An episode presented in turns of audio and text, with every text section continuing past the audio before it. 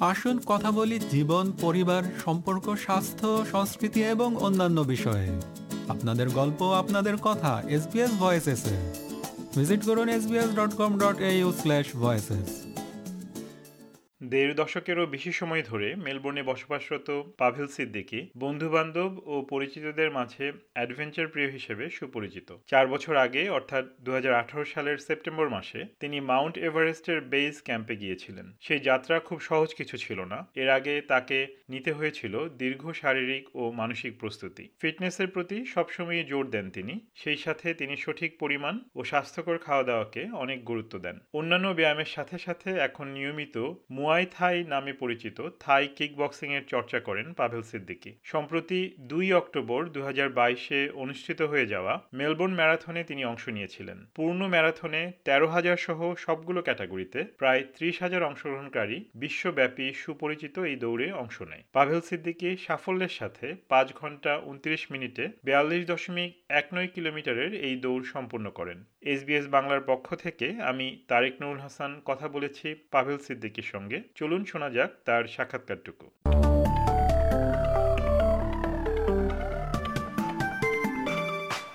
আপনি কেন এই ম্যারাথনে দৌড়াতে আগ্রহী হলেন? আপনার মোটিভেশন কি ছিল এটার পেছনে? থ্যাংক ইউ তারেক ভাই। আমি যতদূর জানি মেলবোর্ন ম্যারাথন স্টার্ট হয়েছে হচ্ছে নাইনটিন সেভেন্টি এটা traditional marathon over the world সবাই ফলো করে। যেটা হচ্ছে twenty twenty six mile kilometre যদি বলি, বিয়াল্লিশ পয়েন্ট টু কিলোমিটারের মতো। মেলবোর্নে Melbourne marathon one of the popular বা famous marathon in the world এখানে ফুল ম্যারাথন আছে হুইল চেয়ার ম্যারাথন আছে। তারপর এরা ইন্ট্রোডিউস করেছে হাফ ম্যারাথন টেন কিলোমিটার বা ফাইভ কিলোমিটার ফান রান এটা মূলত এই ইভেন্টটা হয়েছে চ্যারিটি অর্গানাইজেশনের জন্য। ছোট ছোট গ্রুপে ওরা চ্যারিটি করে কিংবা গ্লোবালি একটা কোন একটা বিষয়কে ফোকাস করে ওরা চ্যারিটি অর্গানাইজ করে। তো এবারে বিষয়টা ছিল হচ্ছে রয়্যাল চিলড্রেন হসপিটাল থেকে প্রিমাচিউর বেবিদের জন্য কালেকশন ছিল যেটা ওভার মিলিয়ন ডলার তারা রেজ করেছে।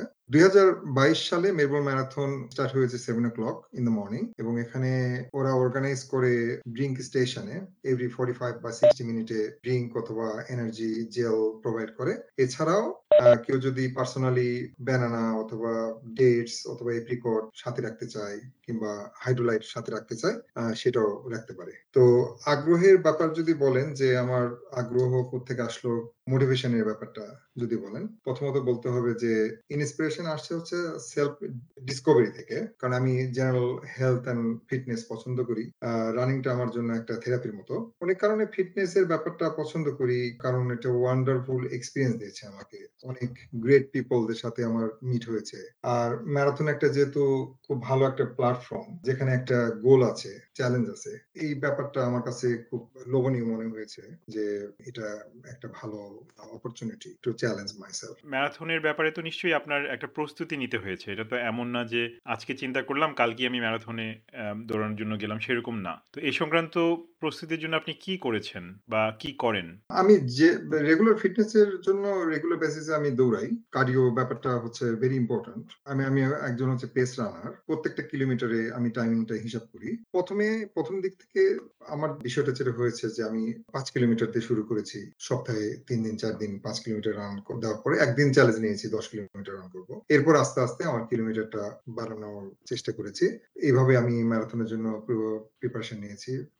It's been three years now last ইয়ারে আমার দৌড়ানোর কথা ছিল কিন্তু কোভিড এর কারণে আমি ড্রপ করতে বাধ্য হয়েছি। তো এই আচ্ছা। বছর ডেফিনেটলি এখন এই যে প্রস্তুতিটা, এটা তো এটার জন্য নিশ্চয়ই আপনাকে আলাদা করে সময় বের করতে হয়। ম্যারাথনের জন্য, দৌড়ানোর জন্য যে প্রস্তুতি, সেটার জন্য নিশ্চয়ই মানে মানুষের ফিটনেস, তারপরে বয়স, ব্যস্ততা, এই সবকিছুই নিশ্চয়ই কোনো না কোনো ভাবে এফেক্ট করে। তো এই পুরো ব্যাপারটা আপনি কীভাবে অর্গানাইজ করেন? ফিটনেসটা আমি এটা থেরাপির মতো মনে করি, আগে আমি বলছি। যেহেতু আমরা, আমাদের ব্যস্ততা আছে, আমাদের ফ্যামিলিকে সময় দিতে হয়, বাচ্চাকে সময় দিতে হয় ফুল টাইম জব আছে তো এইসব করার পরে যে সময়টা আমরা পাই, এই সময়টা দেখা যাচ্ছে যে ফিল ভেরি টায়ার্ড বাট আমার ক্ষেত্রে ব্যাপারটা অন্যরকম হয়। সেটা হচ্ছে যে আমি ওই সময়টাকে কাজে লাগাই। কাজে লাগিয়ে নিজে যখন ফিটনেস বাড়াই, তো অন্যান্য কাজগুলো আমার কাছে ফান মনে হয়। আমার জড়তা থাকে না কিংবা আমার টায়ার্ডনেসটা হতো ওইভাবে থাকে না।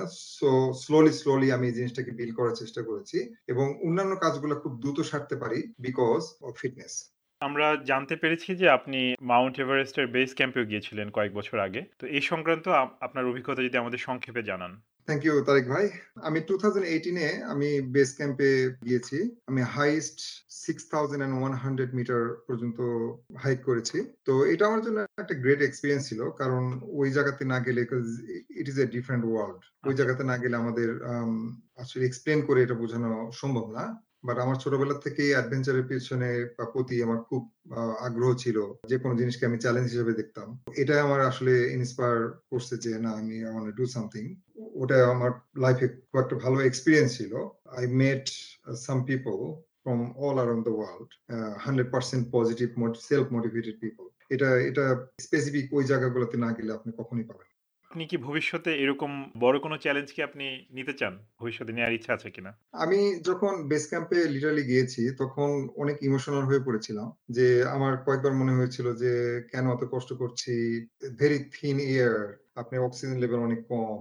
আমার একবার মনে হয়েছিল যে রাত্রেবেলা আমি ঘুম থেকে উঠে মনে হয়েছিল যে আমি মারা যাচ্ছি ব্রেথ নিতে পারতেছিলাম না। তো এই কষ্টের কথা মনে হয়েছে কেন এসব করতেছি? আমার ফ্যামিলি আমার ফ্যামিলি কথা মনে পড়েছে ওই সময়। এরপরে যখন বেস ক্যাম্পে ফাইনালি যখন গেলাম, যাওয়ার পরে যখন আস্তে আস্তে ফেরত আসলাম, তখন অনুভূতিটা অনেক দৃঢ়ভাবে অ্যাচিভমেন্ট আমি একটা জিনিস অ্যাচিভ করেছি, এই জিনিসটা অনেক দৃঢ়ভাবে ফিল করা শুরু করলাম। তখন আমার মনে হলো যে না, এটা আসলে শেষ না, এটা হচ্ছে শুরু। আমার প্ল্যান আছে আরও কিছু নতুন নতুন মাউন্টেন যেগুলো অনেক ভালো লোকেশন আছে ফেমাস ইন দ্য ওয়ার্ল্ড ওগুলোতে যাওয়ার ইয়ে আছে প্ল্যান আছে। যেমন আমি হয়তো দু একটা এক্সাম্পল দিতে পারি।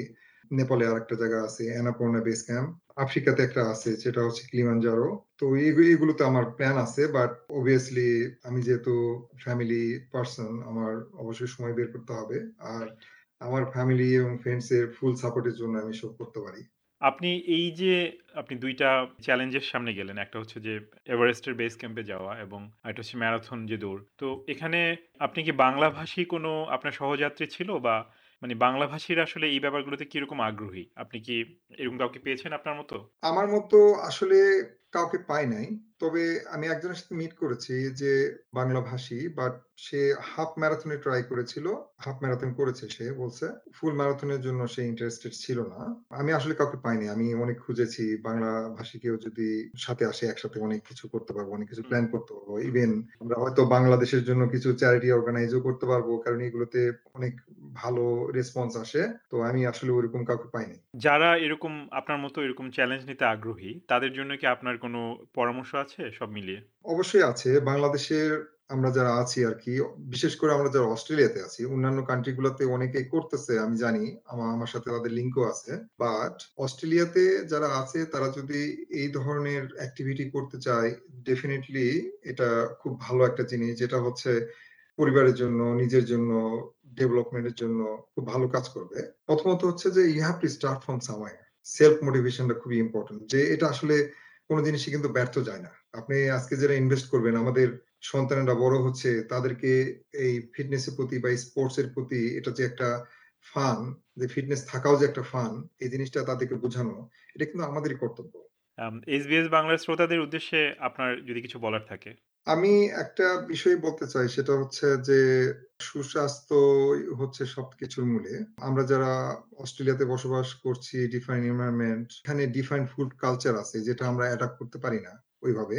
তো ফিজিক্যাল ফিটনেসটা হচ্ছে খুবই ইম্পর্টেন্ট না হলে আমাদের এই অল্প বয়সে আমি জানি অনেকেই অনেক হেলথ কমপ্লিকেশনে ভুগছে, যারা মারাও যাচ্ছে। তো এই বিষয়গুলোকে অ্যাভয়েড করার জন্য ফিজিক্যাল ফিটনেসটা ভেরি ইম্পর্টেন্ট আর ব্যালেন্স ডায়েটটা খুবই খুবই ইম্পর্টেন্ট ডায়েটের দিকে নজর দিবেন যে সঠিক সময় খাওয়া এবং কি খাচ্ছি ফুড হ্যাবিটটা চেঞ্জ করা। আমি বলতেছি না যে কম খান। আমি কিন্তু ডায়েটটা আমি আরও বাড়িয়ে দিয়েছি বাট আমি সঠিক সময় সঠিকভাবে খাই বলে যেটা আমি ফুল এনার্জি পাই। তো টোয়েন্টি ফোর ফোর আওয়ার্স আমি আই ফিল ভেরি এনার্জেটিক আমাদেরকে লাইক দিন শেয়ার করুন, আপনার মতামত দিন। ফেসবুকে ফলো করুন এস বাংলা